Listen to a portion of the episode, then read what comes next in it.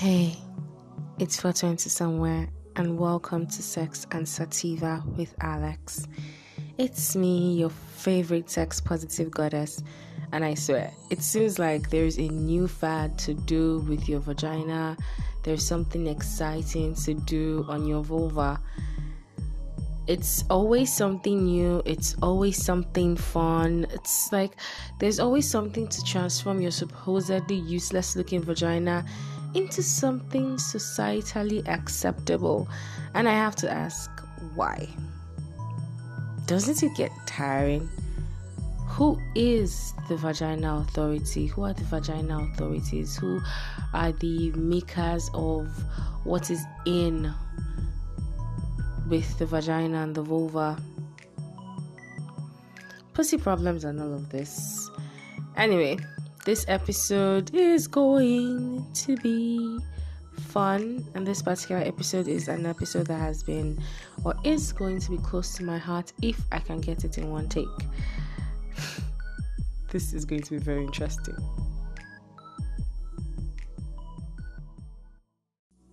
The wonderful yet mysterious vagina. Okay, so here's to praying and hoping that this is the final take for this particular episode. I am out of kush. Actually, I'm out of cannabis in general, not just for the episode.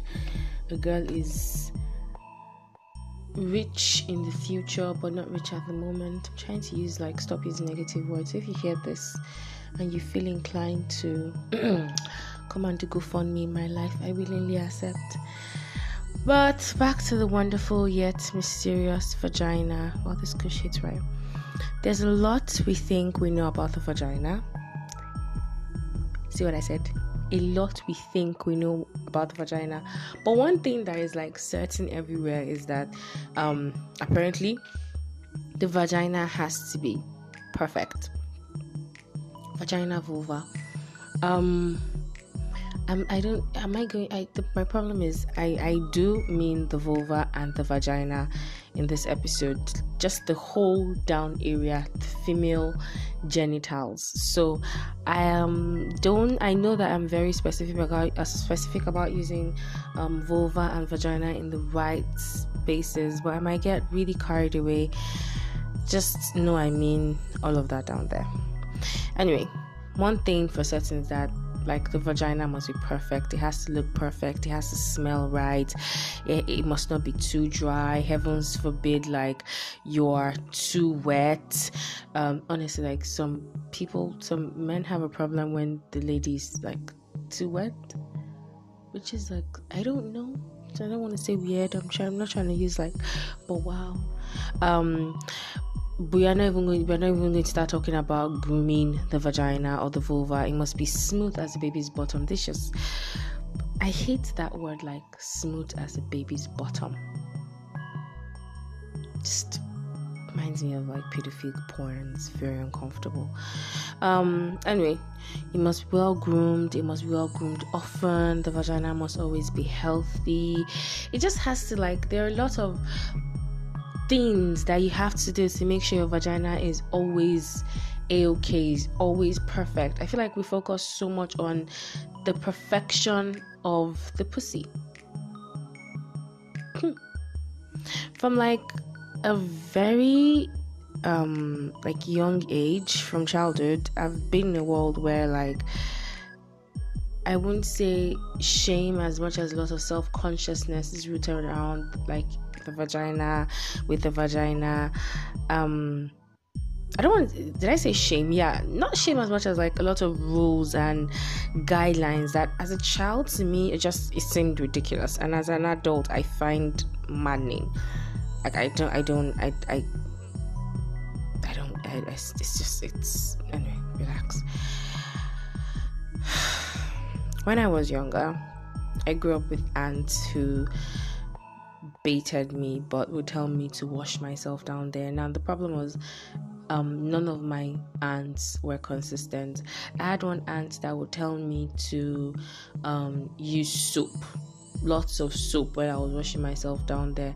I had another aunt that would just give me like water and then tell me wash there, and then the minute I spent more than I think 30 seconds there, she would slap my hand in the bathroom and be like, oh, stop it, don't touch yourself too much. I had an aunt that used to tell me while I was washing, you need to get all the dirt out. Like when you're washing like as if that place is always dirty and it will always be dirty, so like wash it out like that. Like there was no set like time on or way to wash or clean. Everybody had their own way of telling me how to do my vagina. If I was like basically maybe I put my hand inside my panties or on top of my panties, I had one particular aunt that would slap my hand. She'd be like, oh, don't touch yourself down there in public, you don't bring embarrassment, you want everyone to see. She say, do you want everyone to see your shame? And I just think it's quite funny that I was young and a child, and you're already automatically referring to one part of my body as shame. I've already been told to wash the dirt down there, like it's always going to be dirty. It was less than 10. How am I, like, what kind of exercise? And I was not even a sports person. What sort of exercise am I doing that I need to constantly wash my vagina, like as if there's always going to be dirt down there?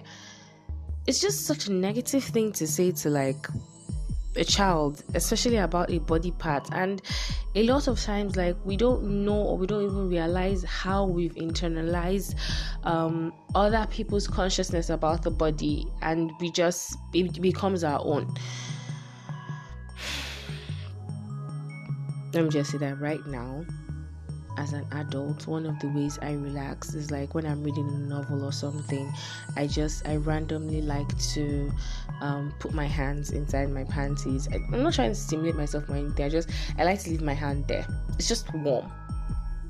If I'm not wearing panties, I just put my hand in between my thighs, like I snap my thighs together and trap my hand in between. It just stays there for me. It's very relaxing and comforting. This is not, I'm not trying to masturbate, I'm not trying to tease myself or anything like that. And then when I get like super hairy, maybe I haven't shaved in like 3 months or 4 months, yes, we'll talk about that later, I get like super hairy, then I like to sift. It's a weird thing, okay? If it's not for you, that is fine, but I basically like to sift. Like, I like to sift my hand through my pubic hair, like such a weird thing to confess to, like as if I'm sifting my hand through like hair on my head. That's something I do when I'm anxious a lot, so I'd like to touch my hair. So if it's hair on my head or hair on my vulva, I will touch. It was just recently that I started realizing that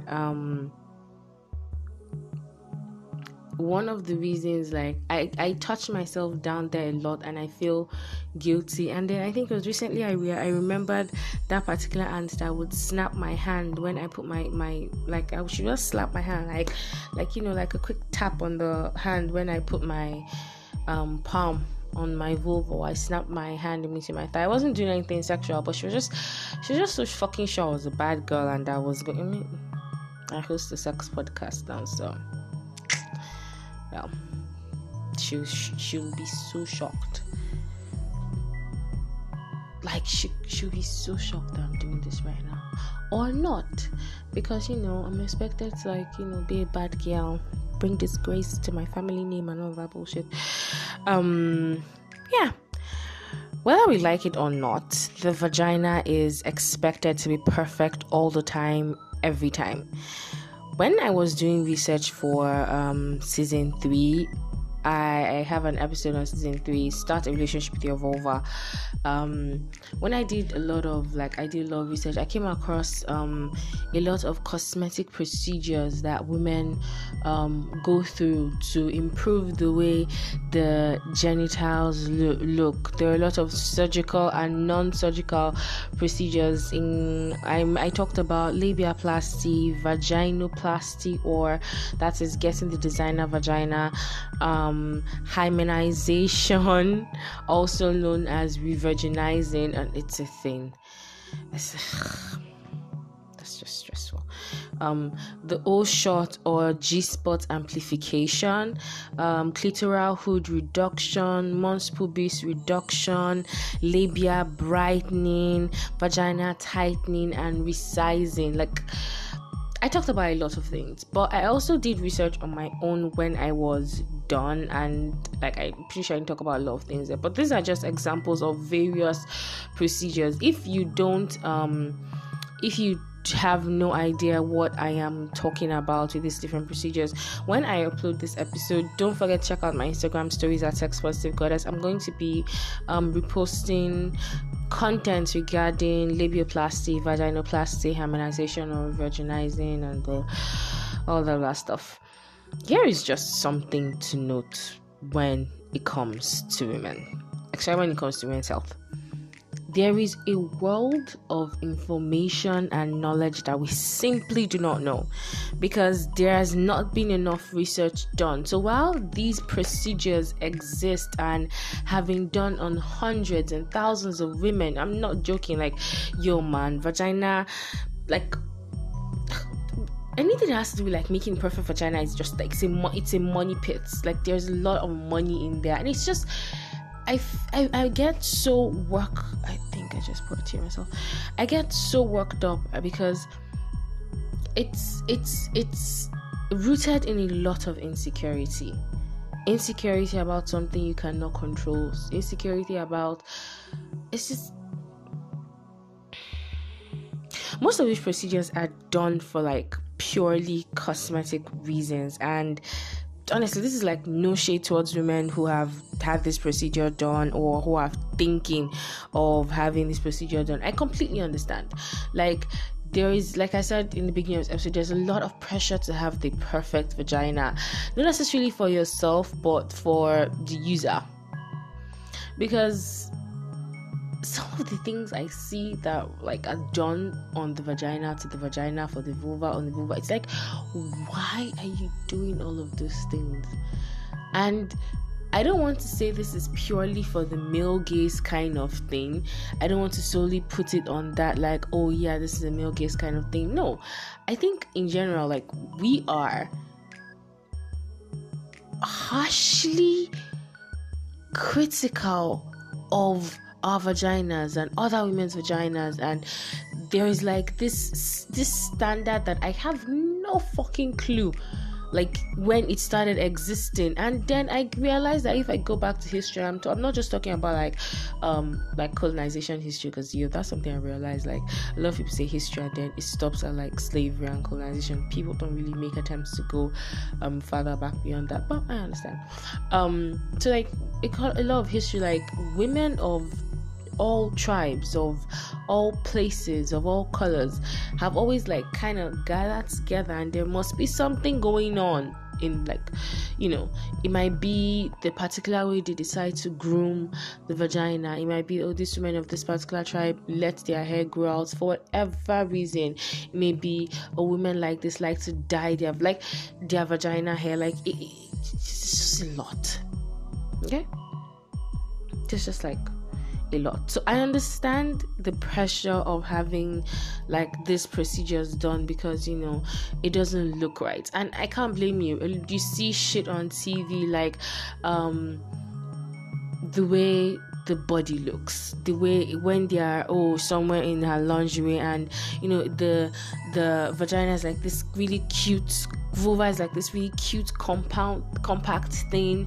You don't ever see stuff like, okay, one labia is a little bit bigger than the other, or your clitoral hood hangs really low, or your mons pubis is short. Like, there are no imperfections, or like, I don't want to say impurities.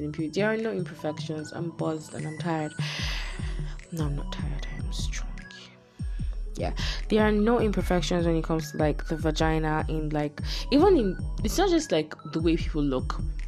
the bikinis that are being made, the lingerie and underwear that's been made. That's why Victoria's Secret has is having a hard time coming back again, because for a very long time, women whose vaginas were not little and vulvas were not little and thin had been saying, "Hi, can you have more material down there to cover?" Like, I have some panties that, yo, like, I try and I'm like, oh, this looks good, but then I find that either the crotch part disappears into those little lips, and it's just that's not right. Just some people don't even make enough materials for, like, to cover the vulva proper. I just think it's supposed to be skinny and small. Like, you know, some people have extra. You know, so for some people it comes out, it pokes out. Like, I would like a little bit of coverage. I mean, ideally, is that too much to ask for? Because the vagina doesn't look the same. It's not the same thing. Nobody had not one, like, it doesn't look. Everybody's vagina is different. Everybody's vulva is different.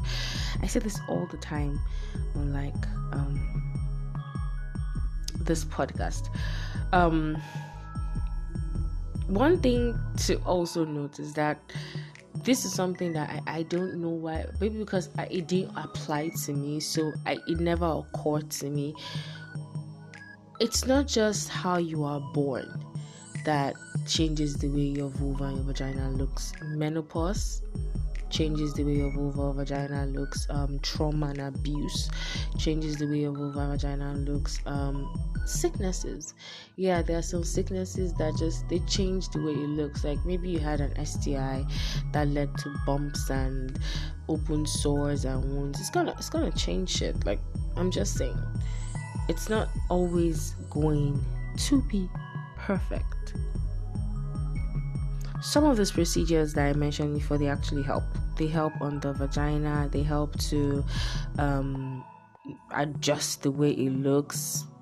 But there is an overwhelmingly amount of products marketed towards women. They help in making the vagina fresher, newer, better. Who the hell is the authority on what is a better vagina, like, at the moment? Honestly, I'm pretty sure that right now, if there's a procedure, something like a BBL to switch or swap out vaginas, like swap out your old vagina and get your newer, improved, better version of a vagina, I swear, women will make that company richer than black women made fancy billions. Like, I'm just, no jokes. There is money to be made off of feeding and encouraging the insecurities of women and their vagina/vulva, which is fucking ridiculous, because there is no perfect vagina. There is no perfect vulva. It's exhausting. Like, there is a lot of self-consciousness and shame in one particular body part. And this is not even... I'm not even going to say, oh, let's blame it on porn, because porn is depicting the way a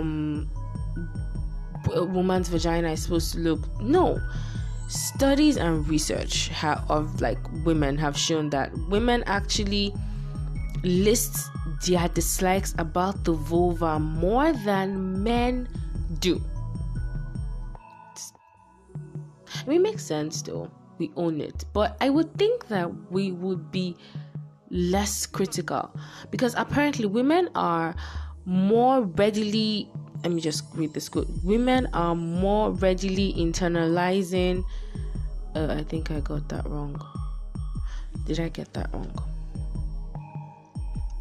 Okay. Apparently women internalize a lot of negative messages and criticisms about the genitals and fixate on them. This is not to say that men don't have criticisms. This is not that. This is not to say that, oh, every man comes out of the world sure of his dick and its size and everything. I'm pretty sure men have their own insecurities as well. You know what? I should have a podcast dedicated to insecurities men face in the bedroom. Oh, that actually sounds like a good title. I should write that down somewhere. I'm going to write that down somewhere. I have been so creatively, like, I'm opening my notes because I'm writing shit down. So just bear with me. I have been so creatively stifled. What did I say now? Insecurities men face in the bedroom. I've been so creatively stifled recently. I've been doubting myself a lot. My anxiety has been over the roof. It's just been difficult to do much of my creative shit, edit videos and work on my podcast. I don't find joy in them as much as I used to. I'm trying. Yeah, I enjoy this shit. I just want to find ways to enjoy it some more. I know how I can by making this entire process easier, but I'm so stressed.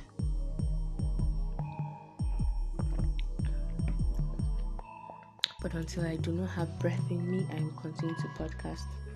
I've got lots of amazing opportunities from podcasting. I've changed the trajectory of my life, no jokes, because of podcasting. I'm very grateful. I'm grateful to everyone who listens. I'm grateful to everyone who just encourages me.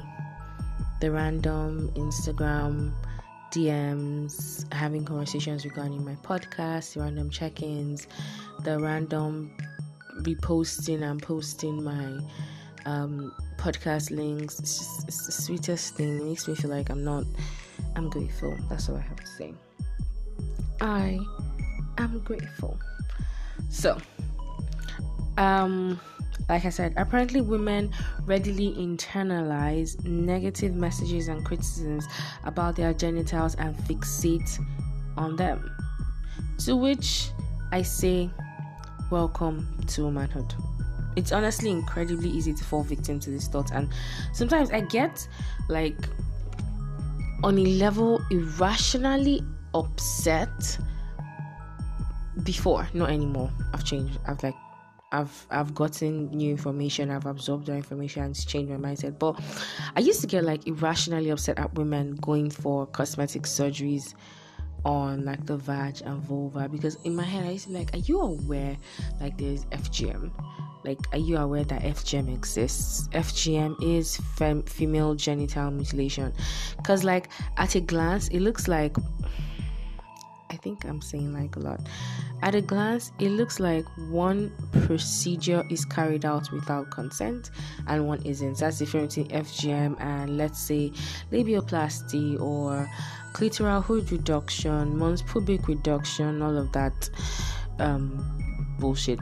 Vagina tightening reminds me of that thing that doctors do to women after they give birth.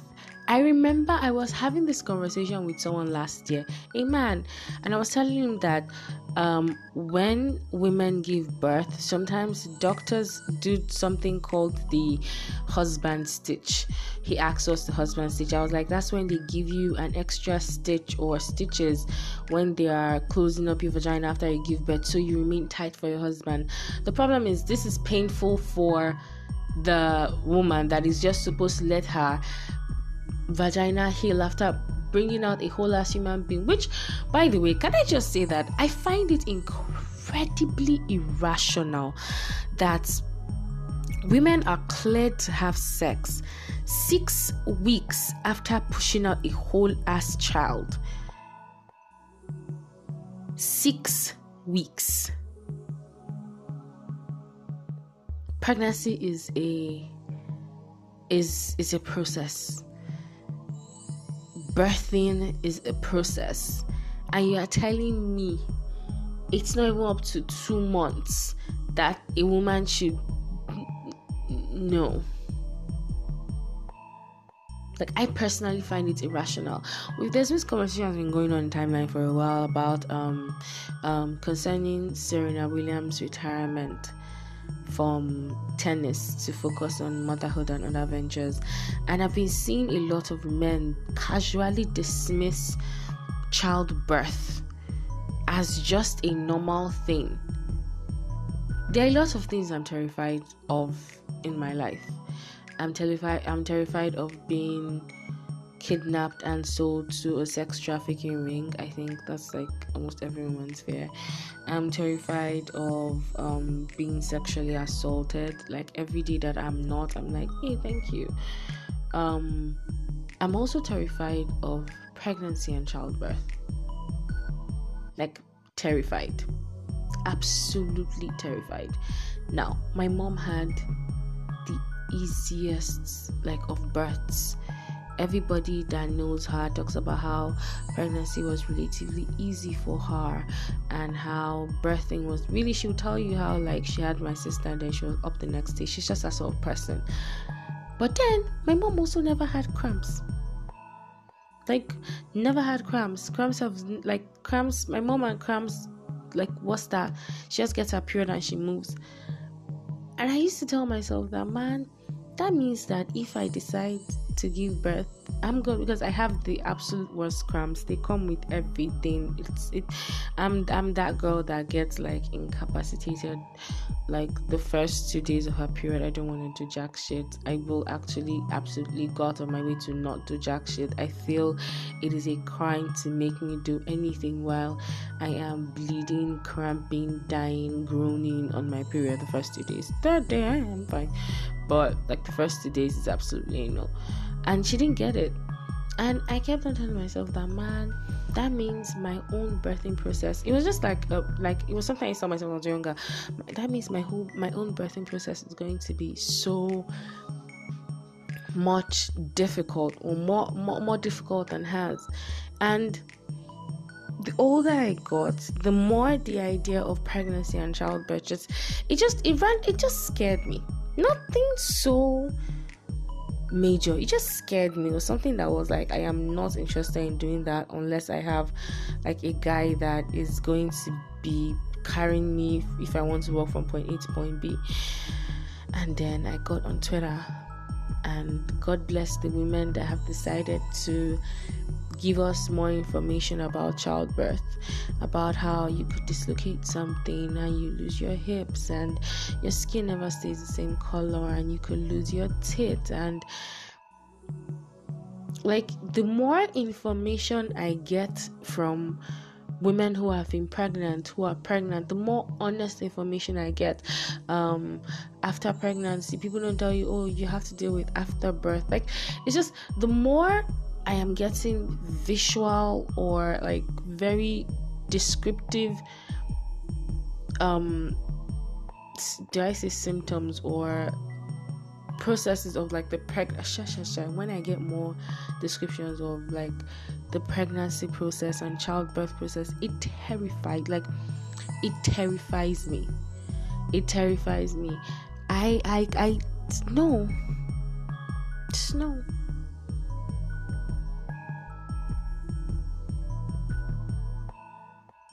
Why did I go here? Oh yeah, we're talking about FGM and how it makes me irrationally upset. It used to make me irrationally upset when at women that chose cosmetic procedures randomly when FGM exists. Like I said, FGM is female genital mutilation.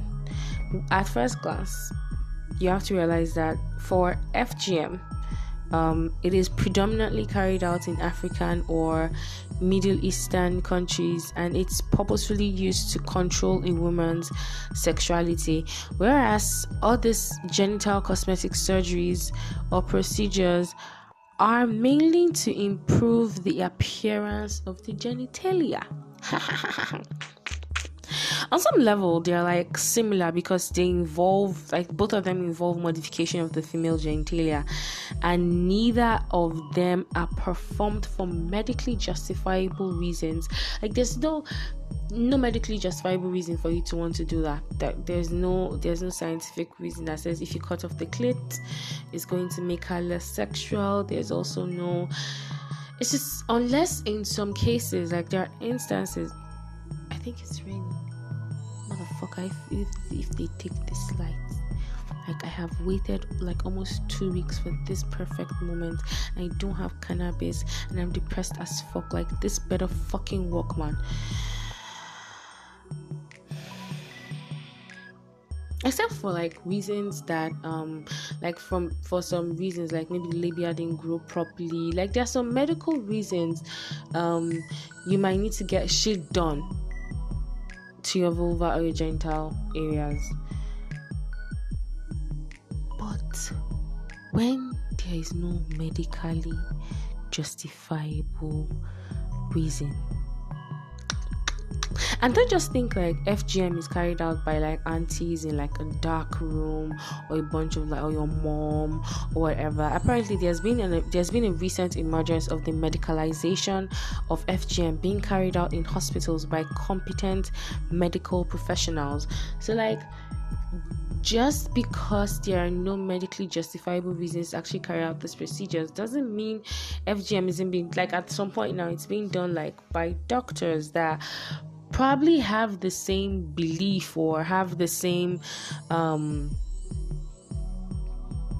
basically the same belief and mindset that doing or performing FGM on women is actually helping them, or helping them become less promiscuous, helping them become less sexually inquisitive or some shit like that. The major difference here between FGM and these cosmetic procedures is consent. That was something I explained a lot of doing Love Your Vulva, because I remember Start a Relationship with Your Vulva, when I listened to it back, I felt I was coming off as incredibly judgy towards women who were thinking of getting this done, or towards women who had gotten this done, just because like I'm fine with how my vagina looks. Actually, that's not true. I'm not fine with how it looks. Once in a while, like I would be like, okay, it could look like, but then I have to catch myself and be like, it could look like, but it doesn't. This is you. But then, what does your vulva look like? Don't just look at it from like on top and like, oh, when you're wearing a pad, like, what does your vulva look like in the mirror? Like, have you seen the mechanics of it opening up and closing? Have you seen what your clitoral hood is supposed to look like? Like, do you look at your vulva? And I feel like you should look at your vulva and appreciate it more. That's just step one, but I'm skipping. Major difference is consent. While some women that are like older undergo FGM, sometimes the husbands request it. I used to know, I think it was one book or an article I was reading of like this particular tribe that when you're getting married, your husband, if you have not gotten like circumcised, your husband would ask that you be circumcised so you never cheat on him or some shit like that. Like, I know, or it's not just like circumcised as much as the mutilation, yet they mark your vulva or vagina so that you never cheat on your husband, told some jazz or some shit like that. Man, I just started thinking about like that time, like if you're upset, just girls getting pepper in their vagina, it has to be like a torture tool. You can't tell me otherwise. Anyway, when these women are going for these operations and these surgeries and this, it's really raining heavily now, and these procedures, do they perform or do they go into these procedures with knowledge? Like, is it coming from a place of knowledge? When all these procedures are going on, you come in really armed with knowledge. I'm not just talking about knowledge about the procedure that you're going for and what it's supposed to do. Are you coming with knowledge that the human vulva is not supposed to look the same, that human vulva is supposed to look different? I feel like I'm rushing this episode now, but yes. Let's not even begin to go into maintenance of the poussoir, according to Scotty. I saw a TikTok somewhere of like a girl who was like, oh, how I keep my kitty cat fresh, and she said ACV and mustard, boric pills, and a bunch of things, and she was like, mix everything up into a paste, keep it in the vagina for 1 hour, wash it out, and you're good as new. And I'm like, do you know the word? Do you know? I dare you. Okay, I dare you. Google any fruit, any fucking fruit in the world. And somehow, I promise you, when you are going through like the, you can just ask any fruit, can guava be used to vagina? Can watermelon be used to vagina? Can agbalumo be used to vagina? Mangoes, man, like every fucking fruit, like there is somewhere somehow like a home remedy involving fruits and your vagina. Like I'm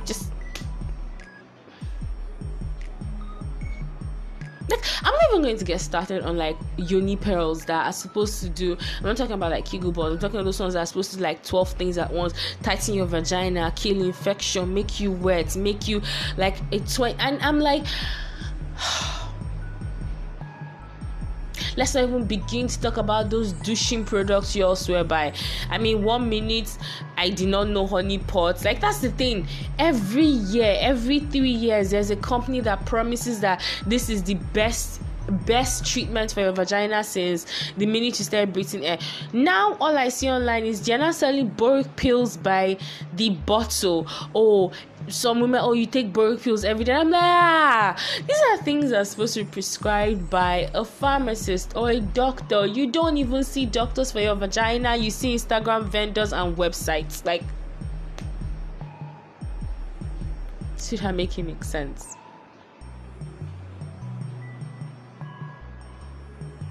Kayamata, the pussy tightener, the ones that they sell that they'll be like, oh, it's going to make you slippery, and then they start drawing things. I'm like, honest to God, sweetheart, that you are entering that DM, do you really want your vagina to be drawing like okra? Like, what's the appeal in having your vagina draw like okra? Me, Alexandria, I want to know. Like, I'm curious. This is not like me being shaming. I'm curious. And like, if you've used any of these things before and they work for you, please send me a DM, because I don't want it to be, I don't live on an island. These people are selling these products, cookie pills, pussy cookie kitty pills, vajacial, putting lemon on a freshly waxed pussy. Like, what the fuck? It's just a lot, okay? It's a lot. I've not even begun to start thinking of like hair removal. Are you a waxing girl? Do you use razors or creams? Like, it's exhausting. I'm shouting because the rain has started in earnest. It's exhausting that we do all of this and then we don't even let the vagina and the vulva breathe. We don't even look at her. We don't even say hi, because guess what? She's going to act up when you change your detergent, when you change toilets, when you change partners. Infections are to be expected. You're a sexually active adult, Abby. Expect BV. Expect yeast infections and STI. It is not going to look perfect. It is not going to be perfect 100% of the time. But you've got to remember to let the vagina and the vulva breathe.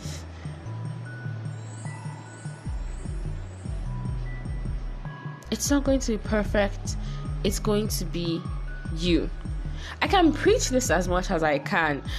Until we learn to be kind to our vaginas and our vulvas, it's not going to stop you from giving your money to like the next yoni pearl seller, the next vagina tightener. Man, and that's the thing with like women and our pussy problems, is that there's not a lot of research going on to half of these things. 90%, yeah, I stand by 90% of these things that we are doing to our vaginas and our vulvas. I mean, there is a lot more extensive research on erectile dysfunction than there is on like PCOS and endometriosis. I'm going a completely different level. I'm just saying, a lot of things we do have such a negative side effect, and the vagina and the vulva is so fucking delicate. It's so temperamental. It's sensitive. It's fussy. And we do a lot. I was seeing this conversation or this discourse on 16-year-old girls getting waxes and how it's not sexual. And I was like, I know Some people are complaining that, oh, well, 16-year-old girls are not thinking of how to get rid of it. I'm like, because that's the world we're in. The minute I started growing like hair proper down there, I was given a razor. I tried using a razor to shave, and I don't know how you're supposed to do it. Somehow I shave, I leave my mouth clean, and then the lips itself, I kind of leave the hair. It's really weird sometimes, man. It's quite difficult until I started waxing. But I used razor once, and razors don't work for me. They give me like burns and shit like that. But for some people, getting rid of hair in general does not work. They have ingrown hairs, but they continuously get rid. Like, if you get rid of hair with wax, you get bumps and bruises. If you get rid of it with razor, you use razor burns. If you use cream, you burn yourself. Maybe that's telling you not to play with your vagina anymore. Like, let the hair grow. I understand that it might just be, don't let it be bushy, but trim all the time. But hair sometimes act as a protective barrier, but we are so fucking conditioned to like strip everything away and be as hairless as a baby's bottom.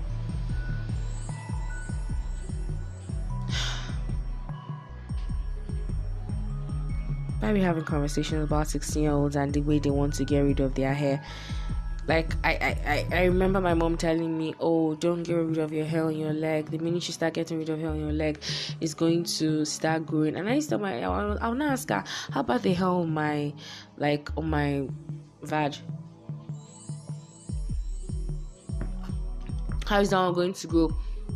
And she would tell me, as long as I don't have sex with a guy, the hair on my vag won't grow like that. But the minute I start having sex with a guy, it's going to grow. That sort of silly misinformation really makes up a lot of bullshit that we're like, you know what? For the next generation of people that are going to have children and bring children into this world, can you try to give them sex education? And I'm not just talking about saying abstinence is a vibe and leaving it at that. Talk to them about masturbation, talk to them about pleasure. Let them know that it is their body, their choice, not what people are telling them it feels like, because we give into a lot of peer pressure when it comes down there, man. I remember when I was in uni, I tell this story all the time. I never douched before. There was absolutely nothing wrong with my vagina. I just decided, I figured I was an adult, so I should be douching. And I was fucking. I should be douching. And then I used one douching product, and it dried up my vagina. Dried up my vagina, that inside, like where penis used to enter, was now like, I had like cuts. And any woman that has ever cut herself or had like a cut in her vagina knows that shit takes forever to heal, man. It takes, and it hurts like a motherfucker. Like it. Anyway, I'm just saying. I started douching, dried up my vagina. It made sex horrible. I had cuts in my vagina. I used the product only twice and I quit. But that's the thing. I was able to figure out quite easily that, oh, this was doing this. How about people that the product or the actions of this product are slow to act, and you've used them and they've built up. It's just, it's a lot, man. It's pussy problems. Pussy problems. Hyperpigmentation is very normal. Like, but it's still so annoying how, like, there is so much money to be made off of, like, insecurities. For hyperpigmentation, you have vagina lightening. That's why some who just finish waxing, they will not steam the vagina and be putting lemon as per natural bleaching agent. Lemon, ah, man, please be careful. Try to be kind to your vagina. If you can't be kind to your vagina, try and make sure that people don't make money off of your insecurities. Just saying. There is no ending to this episode. I don't have some kumbaya moment. I just really wanted to rant about pussy problems. Like I said before, if you've used any of these products and they work for you, please, let's talk. I'm not judging, I'm curious. Like, I want to know. Like, I want to step by step, yo. I want to be talked through the entire thing. How did it happen? How much did you use? When did you stop? Like, what do your partner say? What do you say? Like, I want to know. So don't hesitate to hit me up on Instagram at Sex Positive Goddess, one word, no underscore. I also have an amazing TikTok account where I post sex positive content at Sex Positive Goddess, same thing, one word, no underscore. Also on Twitter at Sex Sativa, one word, no underscore. Thank you so much for listening to this amazing episode of Sex and Sativa with Alex. I still remain your amazing favorite Sex Positive Goddess. Bye for now.